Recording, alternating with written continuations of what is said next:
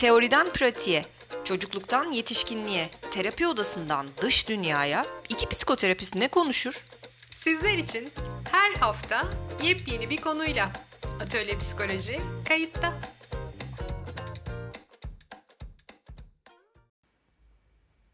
Merhaba sevgili dinleyenler, merhaba Aslı'cığım. Merhaba Derya'cığım. Bugün müdahale edilemez üçlüyü konuşacağız. Bu bunu söyleyince aklıma durdurulamayan Evet. beşli diye bir çocuk kitabı var ya o geliyor. Bence Evet. çok e, eğlenceli Çok bir kitap. eğlenceli gerçekten. E, sapma konudan der ya dön. Yaşamın temeli e, ve bütün o biyopsikososyal durumumuzun üzerine kurulu olduğu mevzuyu. Yani yemek, tuvalet ve uykuyu konuşacağız bugün. Daha evvel e, dağılan dikkat toplanır mı başlıklı yayınımızda da aslında biraz e, değinmiş ve bunları düzene koymadan e, dikkat dağınıklığım var ya da çocuğumda hiperaktivite var demeyin diye bahsetmiştik. Aslına bakılırsa sadece dikkatle ilgili değil, bütün psikolojik hallerimizle de çok yakından ilgili bu üçlü. Çok kaygılanınca ya da üzülünce önce yemeden içmeden kesilmemiz ya da kendimizi habire buzdolabının başında bulmamız. Ee, dolayısıyla da bağırsaklarımızın kontrolden çıkması ve uykuların bozulması tabii ki boşuna değil. Tam tersi burada bir sorun olduğunda ruh halimizin alt üst olması da tesadüf değil. Ee, o yüzden de biz bugün e, bunun temeli olan daha çocuklukta e, yemekle, uykuyla ve aslında tuvaletle ilişkimizi düzenleyen süreçten bahsedelim istiyoruz. Ee, işte çocuğun ağzına zorla beslenmesi, katı tuvalet eğitimleri ya da ne yapalım ya uyumuyor işte birden evvel e, dediğimiz dönemde aslında neler oluyor ve e, yaşamın geri kalanını bütün bunlar nasıl etkiliyor? Buralar daha doğru bir şekilde nasıl ele alınabilir kısmını konuşacağız. Öyleyse e, Aslı'cığım bu meseleyi bugün şöyle iki yönden ele alsak güzel olabilir. Birincisi anne babalar sistemi baştan bozmamak için durumu nasıl ele alsınlar. İkincisi de e, ola ki işte bizi dinleyen yetişkinler de var ve onlar e, bu sistemde bir sorun olduğunu, kendileri için bir sorun olduğunu hissediyor olabilirler. O zaman da ne yapmak lazım, nasıl düzenlenebilir kısmını konuşalım isterim. Derya'cığım senin de söylediğin gibi ve bizim de aslında her anlamda çok yakından gözlemleyebildiğimiz gibi yemek, uyku ve tuvalet neredeyse her yaştan çocukta anne ve baba ile çatışmanın çok önemli birer kalesi. Çünkü bu alanlar anne babanın müdahale gücünün kısıtlı olduğu, çocuğun ise özellikle kontrolün kendisinde olduğunu fark ettiği andan itibaren tüm gücüyle böyle ölümüne savunduğu alanlar. Elbette hepsi ayrı ayrı ele alınabilir, e, almaya da başlarız ama belki öncelikle ailelerin iki uca kayma ihtimalinden bahsedebiliriz. Bizim sıklıkla gördüğümüz üzere. Bir uçta anne babanın çeşitli biçimlerde çocuğa e, yapılması gerekeni baskı zaman zaman da tehditle yaptırmaya çalıştığı ve işin inatlaşmaya gittiği bir taraf var. Aileler çoğu zaman bu tür durumları çocuğun inadı gibi tanımlarlar ama biz biliriz ki inatlaşma işteş bir fiildir. Ee, ve iki tarafa ihtiyaç vardır. Yani çocuk inatlaşıyorsa benim de inat ediyor olmam lazım. Bu uçtan bakarsak çocukla inatlaşmanın sonuca hiçbir etkisi olmadığı gibi eninde sonunda kazanan da çocuk olacaktır. Çünkü dediğim gibi onun bedeni onun kontrolünde. Diğer uçta ise ailenin bu alanlarda tüm kararı çocuğa bıraktığı, deyim yerindeyse çocuğu saldığı bir taraf var. Buradaki sorun birkaç tane bana kalırsa. Birincisi özellikle tuvalet eğitimi gibi konularda çocuğun gelişimsel dönemine göre e, bu eğitime başlama veya bunu öğrenmenin yaşı geçtiğinde işler çok zorlaşıyor. İkincisi çocuğu salmak ve bu konudaki kontrolü ona bırakmak çocuğun kendisinin veremeyeceği bir kararı alması için çocuğu zorlamak demek aslında ki bu çocuk için son derece kaygı verici bir durum.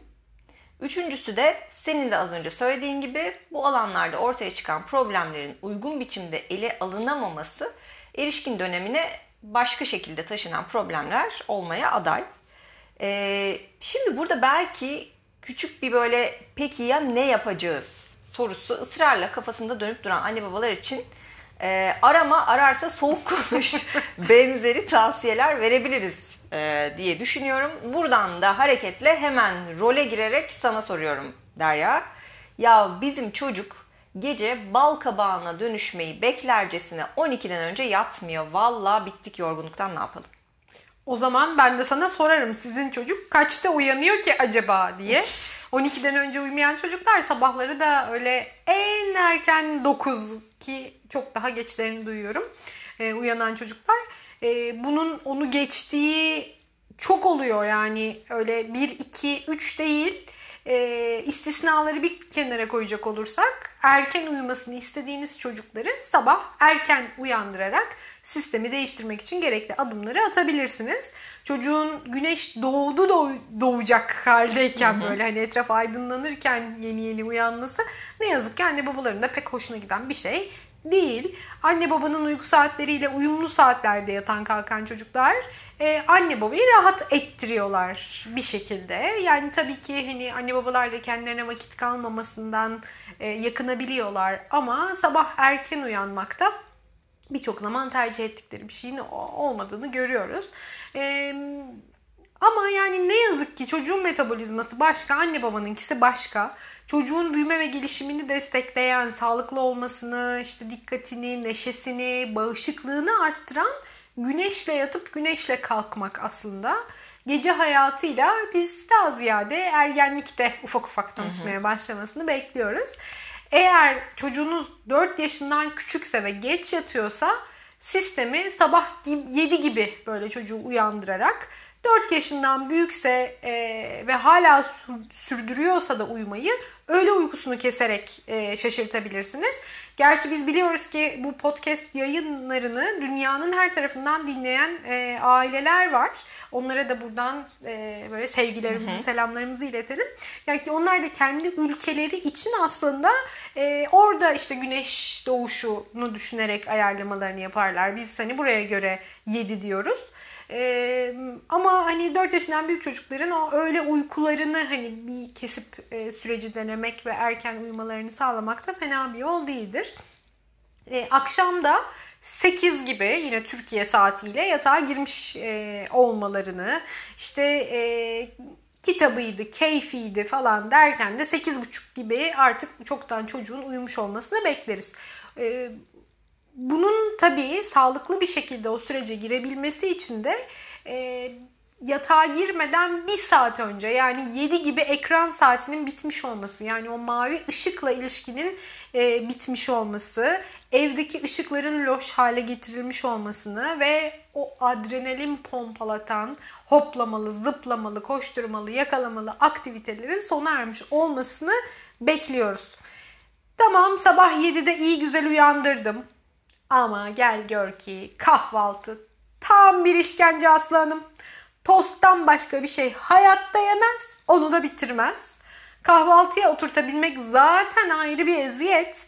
Bin bir şaklabanlıkla çizgi film izlerken ağzına tıkmaya çalışıyoruz. Onu da çiğnemez bir saat boyunca ağzında tutar. Şimdi bizi dinleyen aileler bundan gerçekten çekiyorlar ve dalga geçiyoruz sanmasınlar yani. Gerçekten mesela öyle bir yere dönebiliyor. Evet evet. İşte millet öğle yemeğini geçti biz hala e, kahvaltıdayız. E, o çizgi filmi açmasam zaten masa başında oturması mümkün değil. Neyi denediysem işe yaramadı. Ben de biliyorum böyle olmaz ama nasıl olur psikolog hanım?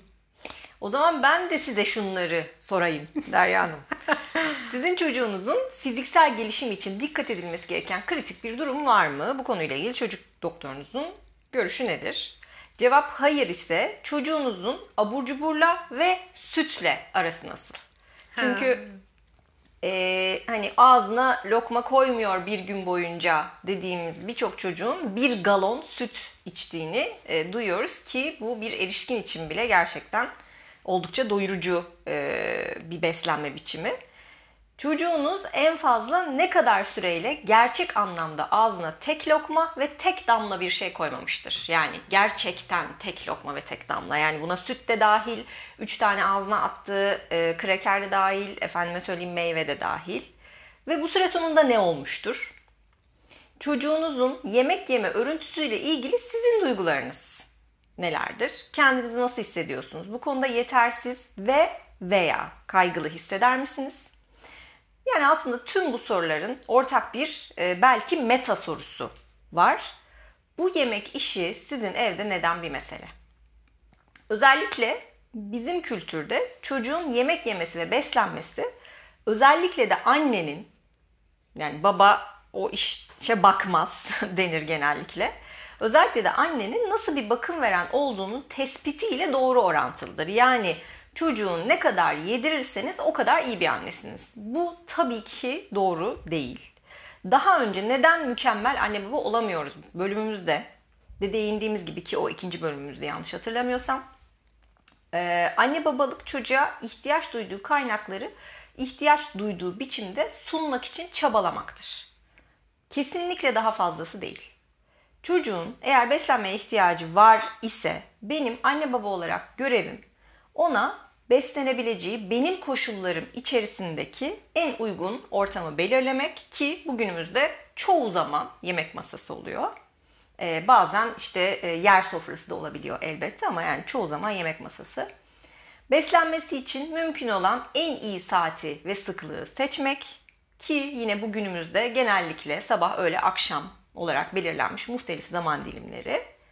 Beslenmesi için yeterli zamanı vermek yine bugünümüzde yarım saat veya işte 45 dakika civarı belki çocuğun yaşına göre diyebiliriz. Ve onu elimden gelen mümkün olan en iyi besinlerle buluşturmak ki yine bu da günümüzde gelişimi için e, uygun olan sağlıklı yiyecekler. Buradan böyle akrostiş benzeri bir çıkarım e, yapacak olursak da ben anne baba olarak çocuğuma yemek masasında, yemek saatinde sağlıklı yemekler arasından seçim yaparak belli bir zaman diliminde ihtiyacı olan yemeği sunarım. Benim görevim bu. Gerçekten yapmam gereken şey sadece bu kadar. Elbette dikkat edilecek bir takım şeyler var. Neler onlar? Evet çok klişedir ama çok da doğrudur. Ne yiyeceğine erişkin, ne kadar yiyeceğine çocuk karar verir. Yine ortada hani bir sağlık sorunu veya başka herhangi bir şey yoksa çocuğun porsiyonlarının kontrol edilmesi gereken. Ee, bir başka şey ne? Ne kadar ekmek o kadar köfte. Yani 3 tabak pilav yiyip bezelyeyi çatalın ucuyla almak olmaz. Orantılı yemek yenir. Bazı ön koşullar olabilir. Bunlar hep yine en baştaki soruya hep referansla elbette yani hiçbir fiziksel sorun yoksa herhangi bir e, sağlık açısından bir mahsur yoksa ya da özellikle dikkat edilmesi gereken bir şey. E, örneğin mesela makarna yemek için önce fasulye yemek gerekir. Yine miktarları çocuk belirleyecek şekilde. Çocuk yemek istemeyebilir tıpkı erişkinler gibi. Yemediğinde ağzına zorla sokmaya çalışmak veya tehdit ya da rüşvetle yedirmeye çalışmak doğru değildir. İstemezse yemez ama acıkırsa da bir sonraki öğünü beklemesi gerekir. Kural budur. Acıkmak, yemek, doymak hep farkında olunmasına ihtiyaç duyduğumuz alanlardır. Çünkü yemekle ilişkimiz, bedenimizle ilişkimiz, psikolojik dünya ile ilişkimiz hep birbiriyle bağlantılı. Bu nedenle ekrana bakmak gibi ne yediğini asla anlayamayacağı bir başka eylemle e, eşleştirilmemelidir. Yemek sırasında ekran kapanmalıdır ve bütün bunlar çok önemli.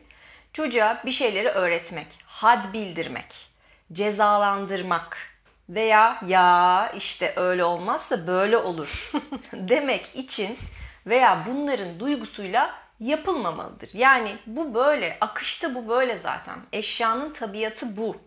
E, duygusuyla yapılmalıdır. Hani bir şey tarif ederken yemek içmek kadar doğal bir eylem deriz. E, bu çok sıklıkla kullandığımız bir metafordur. Evde de çocuk ve yemek meselesi doğal bir ilişki olarak devam etmelidir. Ailenin kafasında yemek bir mesele olmaktan çıkmalıdır ve hatta ilk çalışılması gereken konu belki de budur. Yani aile yemek konusunu kendisi için bir mesele, çocuğun yemesini kendisi için bir mesele olmaktan çıkardığında aslında otomatik olarak e, gerekli zemin de hazırlanmış olur. Da. Hmm. evet. Yani o değil de asıl Derya'nın. Bizimkinin asıl sorunu tuvalet. Hmm. Yani çişini çok güzel yapıyor tuvalet ama kaka işini valla bir türlü çözemedik. Yapmam Allah yapmam. Şimdi kaka saatleri zaten belli. O saatler yaklaşınca bana böyle sıcaklar basıyor. Çünkü ay o yapmam diyor tutturuyor. Bir yandan acıyor diyor ağlıyor. Ben perişan o perişan. Ödül verdim olmadı. Kızdım olmadı. Ee, cezalandırdım olmadı. Ne yapacağımı ben de şaşırdım. Hani herkes bir şey söylüyor. İşte bir yerlerden bir şeyler okuyoruz. Biz de onlara göre bir şey yapmaya çalışıyoruz. Ya bir de biz geceleri hala bezliyoruz. Bilmiyorum o da doğru mu ama ya da bu duruma bir etkisi var mı? Dert bitmiyor sizde de aslanım. Bitmiyor. Bende bitmiyor dert. Bu kadar çok endişe, kaygı, dert, tasa ne olursa ne olacak? Ne olacak yani? Yağmayacak. Kontrol edebildiğini, tutabildiğini sahiplenmeye, bırakmamaya çalışıyor. Daha da artık bunu söylemek için psikolog olmaya gerek yok. Doğru. Tabii ki bu bahsettiklerimiz aynı zamanda son derece sembolik anlamları da olan psikolojik durumlar. O yüzden e, böyle ele alıyoruz. Yani şöyle kabaca bir e, düşünecek olursak yemek yemek içe alma, çiğneme, içselleştirme, e, karşıdan geleni kabul edip değerlendirip içselleştirme ile ilişkili uyku rahatlayabilme ile ilgili. Yani insan herhangi bir şekilde rahatlayamadan, kendini bırakamadan uykuya dalamaz. Öyleyse kontrolüm ortadan kalktığında bulunduğum yerde kendimi güvende hissediyor muyum, hissetmiyor muyum? Aslında bununla ilişkili. Ee, kaka yapmak, dışkılamaksa sende olanı bırakabilmek, verebilmek, ayrışabilmekle ilgili. Ee, bu sebeple de eğer çocuğunuz kakasını tutuyorsa ayrılmakta, bırakmakta zorluk yaşadığı neler var hayatında acaba diye bir durup e, düşünmek aslında faydalı olabilir. E, tabii ki biz bunların e, bugün konuştuğumuz konu itibariyle hani o psikolojik tarafını ele alıyoruz ama bize herhangi bir şekilde bu faktörlerden herhangi biriyle ilgili bu bahsettiklerimizden herhangi biriyle ilgili bir başvuru olduğunda hep önce çocuk doktorunun ne dediğini özellikle o alanda çalışan e, tıp hekimlerinin işte mesela e, kaka söz konusu olduğunda ürolog devreye girdi mi ne oldu? Hani bunlara yönlendirir ve sorarız. E, ondan sonra durumu ele alırız. Yani o e, biyolojik faktörlerin önce bir egale edilmesi çok önemlidir. E, bizim tarafımızdaki kısmında da e, eğer işte kaka tutuluyorsa, başka herhangi bir sebep yoksa evin içerisinde o rahatlamayı zorlaştıran, çocuğun kontrol etmeye e, uğraştığı, diğer alanlarda kontrolünden çıkmış olan neler var, neler yok oraya bakarız. Az önce e, senin de deyimi kullandığın gibi kakanın da yemek yemek, su içmek kadar sıradanlaşması gerekir. E, o yüzden de her şeyden evvel e, bu konunun evde gündem olmaktan gelene gidene anlatılan, sürekli konuşulan, bugün yaptı mı e, kakasını falan diye hani anneyle babanın ya da bazen bakıcıya hani sorulan çocuğun yanında dillendirilen bir şey olmaktan çıkması lazım. Bugün su içti mi diye sormuyorsanız bugün kakasını yaptı mı diye de e, sorup çocuğun yanında bunu önemli bir şey haline getirmeyin e, deriz. Zaten çocuğun e, huzursuzluğundan, karın ağrılarından anne baba kakanın gelmekte olduğunu anlar. O anda da adım adım destek olmak gerekir. E, çocuk her ne şekilde yapıyorsa kakasını önce onu tuvalete yönlendirmek ve e, diyelim ki ayakta yapıyor. Diyelim ki bezine yapıyor. Tamam istediğin gibi yapabilirsin ama yeri kaka, e, kaka yapmanın yeri koltuğun arkası değil. Tuvalet gel orada yapabilirsin gibi. Yani ilk adımda yönlendirmeyi e, yapmak çok önemlidir. E, esas bakacağımız yerse e, endişelendiren şeyi anlamak. Yani bazen çocuk işte e, klozete düşmekten korkabilir. Bazen ilk kez e, kakasını lazımla oturağa yaptığında görmüş ve şeklinden korkmuş olabilir. Kendisinden nasıl böyle bir şeyin çıkmış olduğunu düşünüp e, bir hastalığı olduğunu, içinde bir pislik taşıdığı e, endişesine kapılmış olabilir. Bunların hepsi sembol tabii ki onları biz e, terapi sürecinde değerlendiriyoruz ama önce kakanın bir sıradanlaşması lazım. Daha önce podcastlerde konuştuk mu hatırlamıyorum. Kafasına e, Evet. Eden'i bulmaya çalışan Köstebek diye çok güzel bir Çok. kitap vardır. Kaka meselesini çok sıradanlaştırır, Evet. çok doğallaştırır. Eğer mesela sizin evde de böyle bir dert varsa mutlaka alın Evet. ve bu kitabı okuyun. Biraz daha ciddi ele alan da Bilgi Üniversitesi yayınlarının Teo'nun Kaka kitabı var. O da e, güzel anlatır çocuğa ve e, herkes için e, sistemi aslında e, konu alır. E, ben ilk önce kafasına eden köstebekten başlamanızı daha ciddi olması sebebiyle daha sonra Teo'ya geçmenizi ve bunların böyle bir kaka kitabı olarak işte tuvaletinizde durmasını, hı hı. işte otururken çocuk onun okunuyor olmasını tavsiye ederim. Bu arada ben ka- kafasına e, edeni bulmaya çalışan köstebeğin hikayesini önce erişkinlerin bir kendilerini okuyup sindirmesini öneririm. Çünkü bir, bir erişkin içinde e, hani belki normalde hayatta maruz kalmayacağı kadar çok ve çeşitli kakalar e, olduğu için e, aynı anda çocukla birlikte okursanız e, bir sürü farklı duygu bir arada hissetme ihtimaliniz var. Bir hazırlıklı olun. Evet güzel bir e, tavsiye bence bu. E, zorlayıcı olabilir evet. gerçekten de ama bunun bu kadar doğal yani bu kadar Hı-hı. normal bir hale gelmesi lazım ki e, çocuk içinde aynı noktaya gelebilsin. E, herhangi bir şekilde tuvaletle ilgili problemlerde ödül ve ya ceza asla kullanılmaması gerekir. Çünkü meseleyi doğal akışından çıkarıp önemli hale getirir o. Yani yapmaya çalıştığımızın tam tersinde e, bir şeye sebep verir. Çocuğun kaygısını arttırır ve süreci de bir kısır döngüye sokar. Meselenin özü çocuğun rahatlayabilmesi olduğu için anne babanın sakinliğini koruması, rahat olması, çocuğun kaygısını kapsayıp taşıyabilir olmaları. Bu ne demek? Onunla birlikte endişelenmemeleri, rahat kalabilmeleri demek. Bunu yapabiliyorlarsa çocuk gevşeyebilir. Sistem zaten yer çekimine göre işler.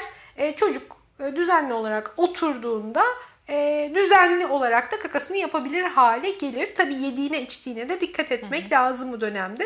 Özellikle bağırsakları biraz daha mülayim tutacak şeylerle beslemek gerekir.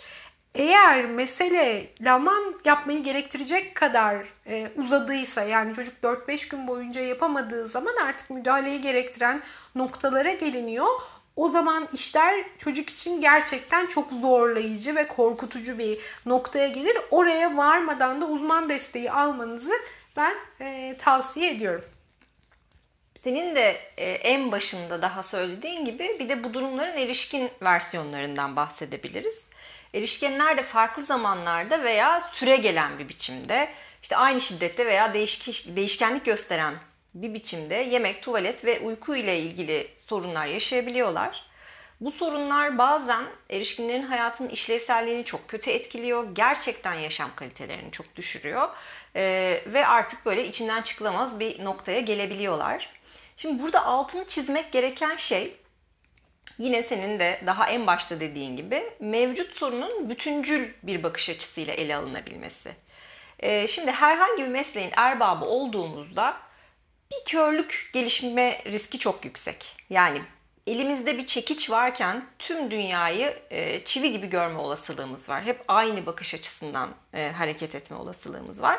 E, bana kalırsa bu günümüzde artık böyle bilgiye erişimin de çok kolaylaştığı e, ve bence biraz sınırsız, sınırların da belirsizleştiği bu e, durumda e, herhangi bir yöntemi veya açıklamayı tek gerçek olarak belirleme ve deyim yerindeyse e, bana kalırsa ona tapınma e, durumu ile yani sadece meslek erbaplarında değil herkes de ortaya çıkabiliyor bu evet. e, çekiç, çekiç ve çivi hikayesi. Oysa insanın hayatındaki herhangi bir şikayet, bir yakınmanın sebebi birden fazla şey ya da hep tahmin edilenden farklı bir şey olabileceği gibi aynı yakınmanın birden fazla veya tahmin edilenden farklı sonuçları da olabilir. Ee, şimdi geçen hafta doçent doktor Çiğdem Aktulu Zeybek ile e, çok sevgili arkadaşımız, canımız, ciğerimiz, e, öğretim üyesi Doktor Tanyel Koçkaya Zübarioğlu'nun Türk Pediatri Kurumu televizyonunda e, bir canlı yayını oldu. Evet. Yayının adı okul başarısında düşüklük ciddi bir bulgu olabilir mi? E, idi. Bir metabolik hastalık yani hani ben mesela adını hiç daha önce duymamıştım. E, hiç telaffuz edemeyeceğim için de e, yeltenmiyorum bile söylemeye. E, merak edenler bakabilirler e, az önce söylediğim başlıkta. E, ve onun tanı serüveni e, üzerinde konuştular. Yani ben böyle şeyleri gerçekten çok çok kıymetli buluyorum. E, biz özellikle belirgin semptomlarla gelen tüm çocuk ve erişkinler için aynı şeyleri sorarız. Fiziksel sağlıkları nasıldır? En son ne zaman e, bir doktorun kontrolünden geçmişlerdir? İşte ne bileyim bir takım tahliller yapılmıştır vesaire. E, literatürde binging e, diye adlandırılan e, ve tıkınırcasına yeme olarak Türkçe çevrilmiş olan durum gerçekten bir yeme bozukluğu olabilir. Yani bu psikolojik kökenli bir yeme bozukluğu olabilir ama aynı zamanda bu kadar fazla yeme isteği veya bu kadar birdenbire bir sürü şeyi e, yeme isteği fiziksel bir rahatsızlığın belirtisi de olabilir. Ya da bazen gerçekten gündelik rutinde başka bir düzenleme yapılması gerekir ya da bunların tamamıdır. O yüzden bu konularda hayatlarını zorlaştıran bir sorun yaşayan erişkinlerin de e, fiziksel sağlık açısından durumu ele almaları, yaşam bi- biçimiyle ilgili bir sorun olma, olup olmadığına belki bir bakmaları e, ve konunun psikolojik nedenleri üzerine de ayrıca düşünüp gerekirse bir yardıma başvurmaları. Ama ne olursa olsun içinde bulundukları durumu çok boyutlu olarak ele almalarının ben çok önemli olduğunu düşünüyorum. Biz bunu hep söylüyoruz ya yayınlarda. İnsan söz konusu olduğunda bir sebep ve bir sonuç hiçbir zaman yok. Sebepler toplamı, e, yaşam deneyimleri toplamı ve sonuçlar çeşitliliğini beraberinde getiriyor. O yüzden aslında çocukta biraz daha kolay. Deneyimler az olduğu için, yaşam süreci az olduğu için biraz daha e, hızlı belki analiz edebiliyoruz. Ama yetişkin söz konusu olduğunda işte beslenmesi, uykusu, e, tuvaleti kadar hayatının o döneminde neler olup bittiği, bugüne kadarki başka hastalıklarının etkisi, bunların hepsinin toplamı çok önemli. Meseleye bütüncül bakabilmek o yüzden de çok kıymetli. Yani biz burada her defasında e, kendi alanımızla ilgili olan kısımda da onu düşünürüz. Az önce de bahsettim ya acaba işte diğer e, meslek erbapları bu konuda ne, ne diyorlar, onların alanında ne oluyor ve bizim tarafımızda da bakmak. Birçok zaman tahlillere yönlendiririz. Yani depresyonla gelen hastanın tiroidine e, baktırıyor olmak da işte bu bunun bir parçası. E, bunun gibi daha bir sürü şey yani ailede genetik bir takım işte rahatsızlıklar var mı, ne oluyor, ne bitiyor. E, tek bir sebebe bakmak bizi çok yanlış e, bir yere götürebilir. Ama tabii ki o insanın bütüncüllüğünün içerisinde işte biyoloji, psikoloji, sosyal hayat e, bunların hepsi çok drift ve e, birisiyle ilgili bir takım değişimler yaptığınızda diğer alanlarda ciddi ölçüde etkilenir. Ve bu öyle bir etkilenmedir ki işte siz kendi hayatınızda bir değişim yaptığınızda çocuğunuzun hayatı da etkilenir. Sadece kendi metabolizmanız değil. O yüzden de aile olarak biz ne noktadayız, kişisel olarak ben ne noktadayım ve e, durumu farklı açılardan ele almam mümkün mü? Yaşantımda daha derin bir değişiklik yapmam, daha çeşitli alanlarda değişiklik yapmam mümkün mü diye konulara bakmak önemlidir. Bunların hepsinin bir sinyal olduğunu ve o anlamda da çok kıymetli olduğunu yani bize daha büyük tablo ile ilgili bir e, alarm veren sistem olduğunu görmek e, çok kıymetlidir. O yüzden de lütfen sizler de eğer çocuklarınız gibi bu konularda zorluk yaşıyorsanız ha benim annem de böyleydi deyip geçmeyin ya da Aa, benim çocukluğumdan beri hep böyledir deyip geçmeyin. O çocukluğunuzdan beri olan biten şeyi anlamak için hep birlikte çaba gösterelim. Gelecek hafta yine yepyeni bir konu, yepyeni bir soruyla sizlerle görüşebilmek, seslenebilmek dileğiyle sağlıklı haftalar. Bize yine sosyal medya hesaplarımızdan veya atölyepsikoloji.gmail.com adresine ulaşabilirsiniz. Görüşmek üzere, hoşçakalın.